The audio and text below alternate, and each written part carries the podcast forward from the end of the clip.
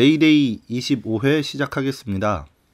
우리 노동자들이 만드는 팟캐스트 메이데이가 25회째를 어, 맞이하고 있습니다. 전번 24회 팟캐스트가 어, 나가고 나서 어, 청취자 여러분들의 폭발적인 반응이 있었습니다. 아, 아직 안 죽었구나. 이런 반응들이 많았고, 어쨌거나 지대한 관심 어, 보내주신 여러분께 어, 감사 인사 드리면서 꾸준히 청취자 여러분들과 소통하는 팟캐스트 메이데이가 되도록 노력하겠습니다. 근데 음, 제가 팟빵을 유심히 살펴봤는데 좋아요가 하나도 없어요. 좋아요를 좀 좋아요를 좀 눌러주셨으면 좋겠습니다. 오늘도 팟캐스트 함께 하고 있습니다. 소개해 주세요. 안녕하세요. 진보도농 뉴스 김 기자입니다. 안녕하세요. 절미입니다. 아, 특히 우리 절미 동지에 대한 반응이 아주 좋았습니다. 어, 아니나 다를까 어, 칙칙한 어, 남성 동지들 말만 듣다가 절미 동지 신선한 목소리 들으니까 너무 좋았다 그러고 그리고 처음임에도 불구하고 아주 예리한 내용으로 청취자들과 이야기 이렇게 나누는 모습들이 인상적이었다는 그런 평가들이 있었습니다. 앞으로도 어, 좋은 팟캐스트 만들도록 어, 많은 노력 부탁드리고요. 25회 본격적으로 시작할까 합니다. 메이데이 25회는 4차 민중총궐기와 민주노총의 춘투 이렇게 제목을 선정했습니다. 먼저 우리 절미동지 혹시 춘투 이러면 무슨 말인지 알아요? 아니요, 잘 모르겠어요. 춘투면 혹시 봄 춘자의 투쟁 투자인가요? 아, 어떻게 알았지? 아 이게 업계 용어인데 제가 또 업계 용어 좋아하지 않습니까? 맞았고요. 봄에 하는 이게 투쟁인데 김 기자님께서 좀 더 구체적으로 설명을 해주시면 고맙겠습니다. 5, 6월 임단투를 이제 맞아서 이제 그 투쟁 흐름을 만들기 위해서 조금 이제 봄부터 투쟁을 만들어가는 거 이것을 이제 춘투라고 하지 않을까 싶습니다. 그러게요. 예전에 학생운동 대호를 보면 이제 학생운동 대호도 춘투라는 표현을 많이 썼던 것 같아요. 그래서 3월에 개강하면 봄에 등록금 투쟁을 본격적으로 어, 벌이던 이런 과정을 춘투라고 표현을 했고 노동조합도 통상적으로 1, 2월에 임단투를 바로 시작하진 음. 않고 3월부터 이제 교섭 시작하고 교섭이 이제 본격화되는 이제 시기는 늦은 봄, 뭐 초여름 이렇게 진행이 되기도 합니다만 일반적으로 임단투하는 시기가 봄을 맞이하는 시기하고 이제 비슷해서 어, 통상적으로 춘투 이렇게 표현을 하는데 그래서 우리도 춘투라는 이름을 한번 붙여봤습니다. 이게 마음에 안 드시는 청취자 여러분들은 항의를 많이 해주세요. 이렇게라도 이렇게 피드백이 되었으면 어, 좋겠습니다. 그럼 먼저 그 앞선 제목으로 말씀드렸듯 4차 민중총궐기가 2월 27일 날 음, 서울에서 벌어졌습니다. 관련해서 절미동지가 준비했습니다. 네. 2015년에 있던 11월 14일 1차 민중총궐기, 12월 5일에 있던 2차 민중총궐기, 12월 19일 3차 민중총궐기에 이어 민중총궐기 투쟁본부는 지난 2월 27일 오후 3시 서울시청 광장에서 2만여 명이 모인 가운데 4차 민중총궐기 대회를 개최했습니다. 박근혜 정부 취임 3년 기억하라, 분노하라, 심판하라고 외치며 1부 민중총궐기 대회, 2부 범국민 대회로 나눠 진행했습니다. 이날 집회에는 지난 1차 민중 총궐기에서 경찰의 물대포로 인해 100일 이상 혼수 상태에 빠진 백남기 농민의 쾌유를 빌며 전국 도보 순례를 이어온 백남기 순례단이 참여했습니다. 세월호 참사, 메르스 사태, 통합진보당 강제해산, 역사 교과서 국정화, 노동계약, 묻지마 쌀개방, 대북 적대 정책과 긴장 고조, 위안부 야합을 통한 한미일 삼가 군사 동맹 구축 등 반민주, 반민생, 반평화, 반통일로 민중들의 삶을 더욱 벼랑 끝으로 내모는 것으로도 모자라. 이제는 사드 배치, 개성공단 폐쇄로 북과의 일촉즉발의 정세를 만들어 전쟁의 먹구름까지 몰려오게 만드는 박근혜 정권을 규탄하는 내용들이었습니다. 집회가 끝난 후 서울 광장을 출발해 을지로 입구, 종로 1가에서 5가를 거쳐 백남기 농민이 입원해 있는 서울대 병원 인근까지 행진한 후 정리 집회를 마쳤는데요. 이번에도 어김없이 신종 가두리 투쟁을 벌이며 행진에 나아간 곳은 광화문도 청와대도 아닌 서울대 병원 앞이었습니다.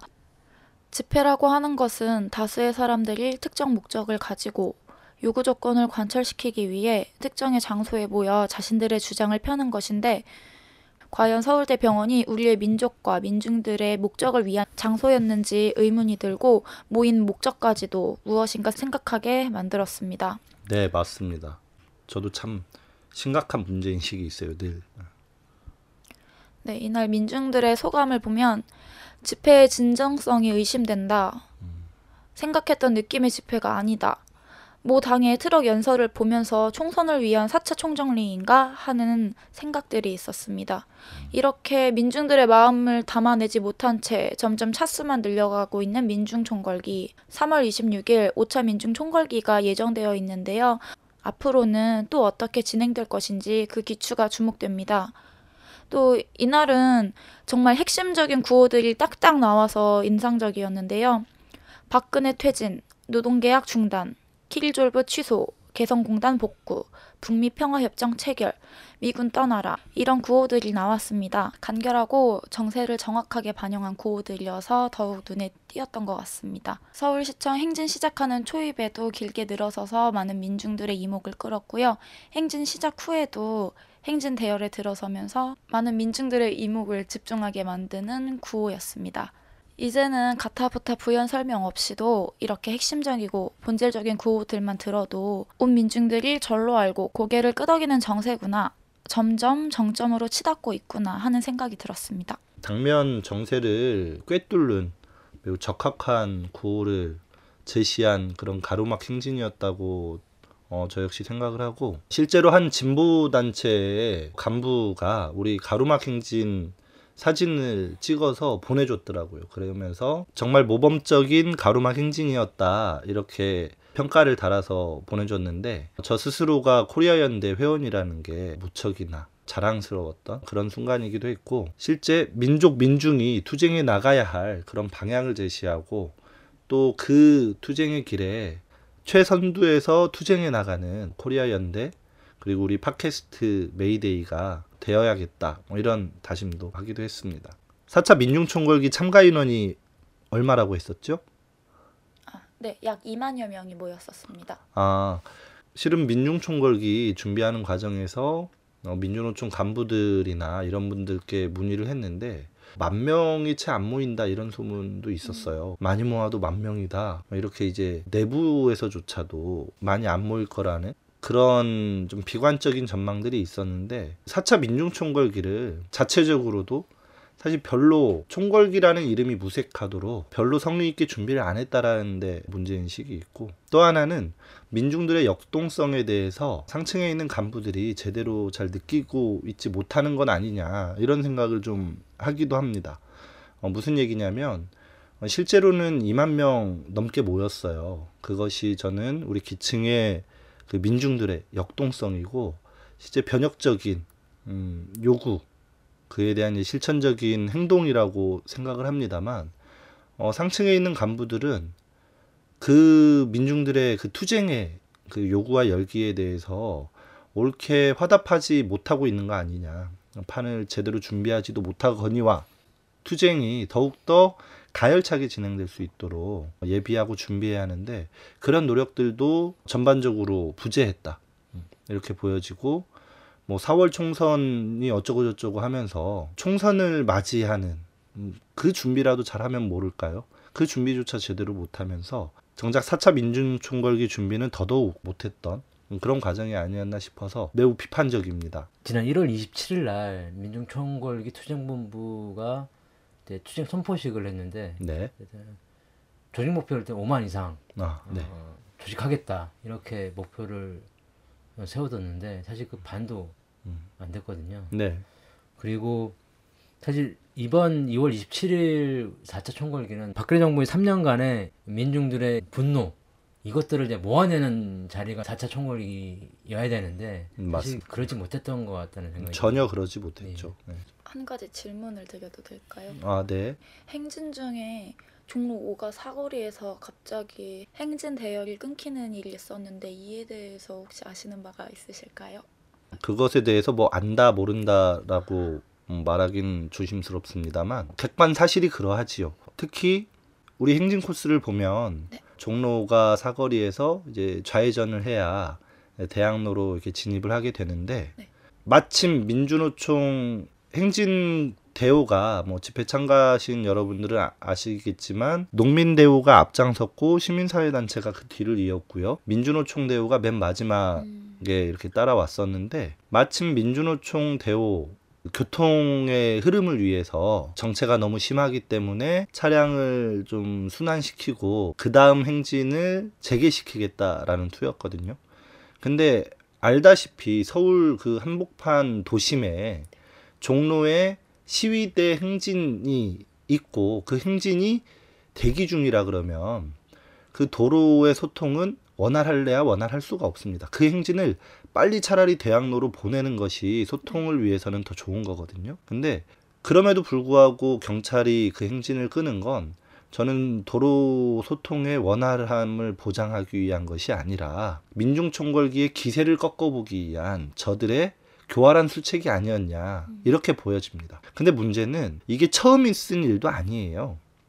우리가 전번에 이제 절미 동지가 표현했듯 신종 가두리 투쟁, 변종 가두리 투쟁을 했던 2차 총궐기, 3차 총궐기 그때도 바로 그 똑같은 위치, 어, 그 종로가 사거리에서 좌회전을 해야 하는 그 시점에서 경찰들이 대우를 한 번씩 끊었어요.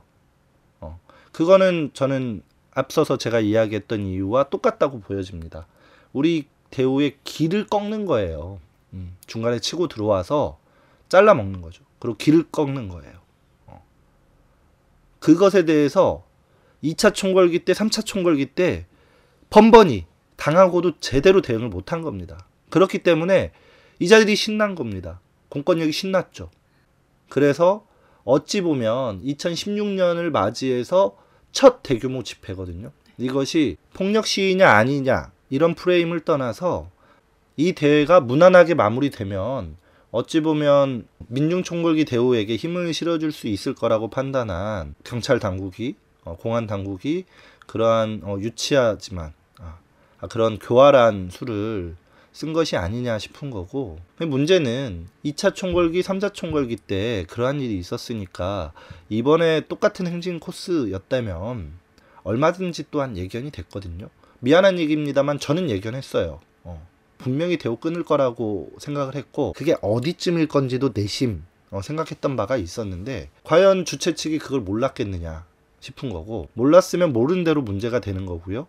알았는데도 불구하고 그 행진 대열이 끊기는 걸 방관했더라면 그건 더욱더 큰 문제라고 봅니다. 실제 현장에 있었던 행진 대우가 갖는 그 당혹감 그리고 그 분노스러움 이건 이루 말로 할 수가 없었고 어, 저는 그때 뭐 아까도 밝혔습니다만 코리아연대 행진 대열에 있다가 우리가 다시 막 돌아갔어요. 뭐 우리뿐만 아니라 앞서 가던 대우가 이제 뒷 대열이 끊겼다는 소식을 듣고 다 뒤돌아가서 어, 어떻게든 싸우자 이런 와중에 이제 다시금 경찰들이 이제 자리를 피하고 행진 대열이 열려서 행진이 다시 시작되게 됐는데 만약에 그렇게 원래 우리가 행진 신고를 한 대로 행진을 저들이 원활하게 보장하지 않았다 그러면 저는 그 행진 끝까지 하는 게 무슨 의미가 있냐.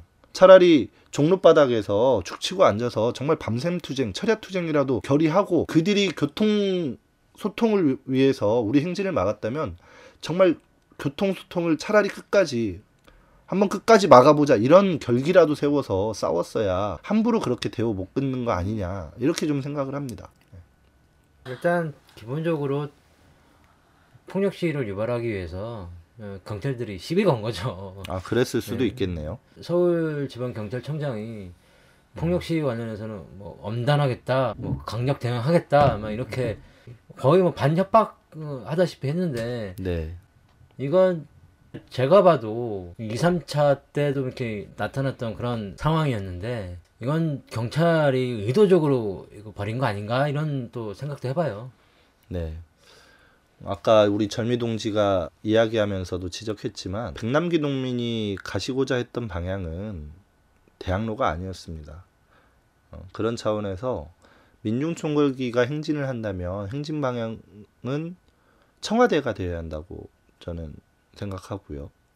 만약에 청와대가 아니면 우리의 요구를 알리는 과정에서 서울 도심 곳곳을 음, 기습적으로 혹은 집단적으로 이렇게 행진하면서 구호도 외치고 선전도 하고 선동도 하는 이러면서 시민들과 우리의 요구를 가지고 음, 어우러지는 이런 과정이 되든지 해야지 그 자꾸 가조리 투쟁을 하는 이런 방식에서 우리가 탈피되지 않으면 이 역시도 매우 관성적인 그런 투쟁으로밖에 그리고 민중들에게 그 어떠한 감흥, 감동도 주지 못하는 투쟁으로 전락하고 말 거라고 이렇게 생각을 하고 애초에 투쟁할 생각이 있었다면 민중총궐기 시간 자체도 15시가 이제 집결이고 시작이었는데 그렇게 늦은 시간에 잡아서는 안 되는 거죠. 음.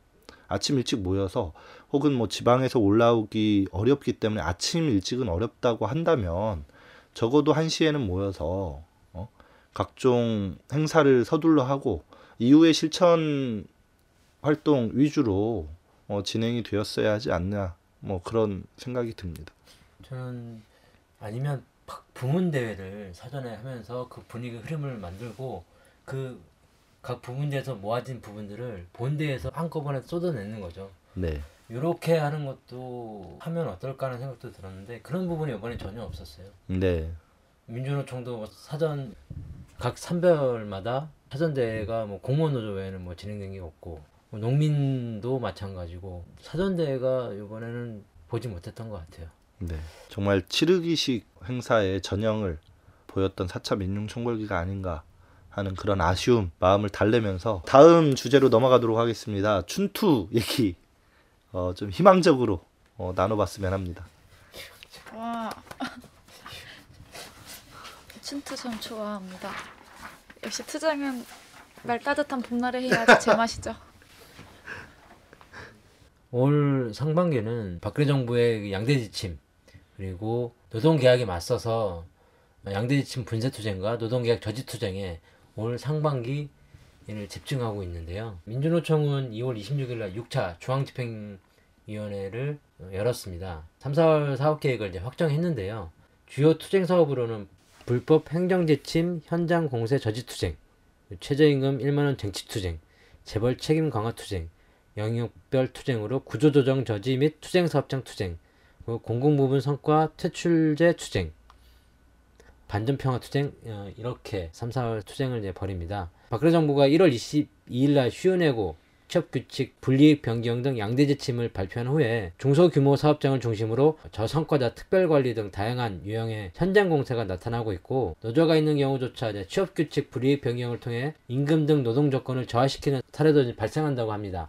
어, 노조가 없는 중소사업장에는 파상적인 공세가 지금 전개되고 있어서 임단협에서 대대적인 자본의 공세를 민주노총은 예상하고 있는데요. 그래서 이제 민주노총은 2월 중 가맹조직과 대응 체계를 구축하고 임단투학 교동 내 3, 4월 여론, 교육 선전 사업을 이제 강화하고 현황 파악에 기초해서 대표 사업장 집중 투쟁을 이제 마련할 계획입니다. 임단협 시기와 맞물려서 6월 총파업 총력 투쟁을 사실 이제 계획하고 있는데요. 대표자들의 결의를 통해서 현장 조직화로 이제 확대하기 위해서 3월 17일 단위 사업장 대표자 결의대회를 이제 개최합니다. 또 총선 이후에는 현장 순회를 통해서 이 분위기들을 이제 모아 나갈 이제 계획인데요. 민주노총은 2대 행정 지침에 대한 현장 무력화와 공동 투쟁 전선을 형성하기 위해서 단협 공동 요구안 등 현장 지침을 중심으로 임단협 학교를 3월 9일 진행합니다. 6차 중집에서는 임단투 공동 요구안을 확정했는데요. 임단투 공동 요구안은 이대 불법 지침 추방, 양극화 청년 실업 해소 이 두 가지를 과제로 설정하고 크게는 쉬운 해고 지침 분쇄, 성과주의 임금 체계 도입 저지, 맘대로 취업 규칙 계약 지침 분쇄, 실 노동 시간 단축 일자리 창출, 비정규직 고용 보장과 차별 해소, 최저임금 1만 원 실현 및 제도 개선 등이 여섯 가지 요구안을 담고 있습니다. 특히 그 공동 요구안 세부 내용 중에서 통상해고 사유의 업무 능력 부족, 저성과 포함 저지, 그리고 단체 협약의 징, 징계 해고 사유, 종류, 절차 명확화, 단체 협약의 인사평가 결과와 고용임금 연계 금지 조항 도입, 단체 협약의 배치 전환, 교육 훈련 정보 등에 대해 노조 사전 합의 조항 명확화, 임금 체계 개편 시 노조 사전 합의 조항 단체 협약의 명시, 취업 규칙 재개정 시 노동조합 동의요건 단체 협약의 명확화 등은 이대 불법 지침 분쇄를 위한 핵심 요구로서 반드시 현장 투쟁에서 실현해야 한다고 강조하고 있습니다. 또 이 최저임금 투쟁 관련해서는 이제 올해 최저임금 요구안으로 시급 1만 원, 그러니까 월급으로 따지면 따지면 209만 원인데요. 시급 1만 원을 제시했습니다. 임금- 작년에 이어서 올해도 그러면 1만 원이 목표 금액인가요? 예, 그렇죠. 1만 원이 이제 목표 금액이고요. 이 최저임금 1만 원 쟁취를 위해서 4월 초에 이제 전국 동시다발 최저임금 투쟁 선포대회를 시작으로 이제 4, 5월 달에 이제 대시민 여론전에 집중한 후에 6월 초에 민주노총 결의대회 그리고 6월 중순에는 이제 최저임금 1만 원 쟁취 노동계약 저지 확대 간부 파업 그리고 6월 25일에는 이제 어, 전국 노동자대를 이제 개최하면서 투쟁을 본격화시키겠다는 계획입니다. 특히 공공 부분에서는 정부의 성과 퇴출자에 맞서는 이제 공동 투쟁이 제기되고 있는데요. 네. 음, 지난해 정부는 공공 부문에서 임금 피크제 강제 도입을 실시하고 공무원에게 성과 연봉제 퇴출제 확대 적용을 위한 국가공무원법을 국무회의에서 이제 의결했습니다. 네. 이게 1월 26일이죠. 이틀 뒤인 28일 공공기관 운영위원회를 통해서 공공기관 전 직원 성과연봉제와 저성과자 퇴출제 실시를 위한 공공기관 성과 연봉제 권고안을 또 확정하면서 네. 올해 상반기 모든 공공기관에서 성과 연봉제를 이제 도입하겠다는 이제 계획을 발표했던 거죠. 네. 이에 이제 민주노총 공공운수노조, 공무원노조, 종교조, 보건의료노조 등 이제 이 공공부문 노조들이 이제 민주노총 공공부문 대책회의를 이제 구성했습니다. 네. 이 이제 민주노총 공공부문 대책회의는 이제 연대전선을 구축해서 정부의 성과 퇴출제에 맞서서 이제 공동투쟁을 벌이겠다고 이제 결의를 했고요. 사실 이제 공무원들이 이 성과 퇴출제 관련해서 상당히 좀 심각하게 받아들이고 있죠. 네. 그래서 지난 2월 27일 그 서울역에서 결의대회를 또 공무노조가 진행했습니다. 지금 각 산별도 상반기에는 이제 사실 노동계약 이대 지침이 관건이기 때문에 이 양대 지침 분재 투쟁에 총력을 기울이고 있는데요. 금속노조는 지난 2월 2일 날 전북에서 전국 지회장 수련회를 개최했는데 이 양대 지침 분재 투쟁과 노동계약 저지 투쟁 등 상반기 투쟁 계획에 대해서 논의를 했고요. 보건의료 노조는 2월 23일에 정기대의원대를 열고서 이대 핵심 사업으로 노동계약 저지와 노동개혁 대안 마련 그리고 환자 존중, 직원 존중, 노동 존중 3대 존중 병원 만들기와 인력 확충으로 2대 핵심 사업을 이제 확정하고 노동계약 저지와 2대 행정지 분쇄를 위해서 민주노총 총법 총력투쟁에 집중하기로 했습니다.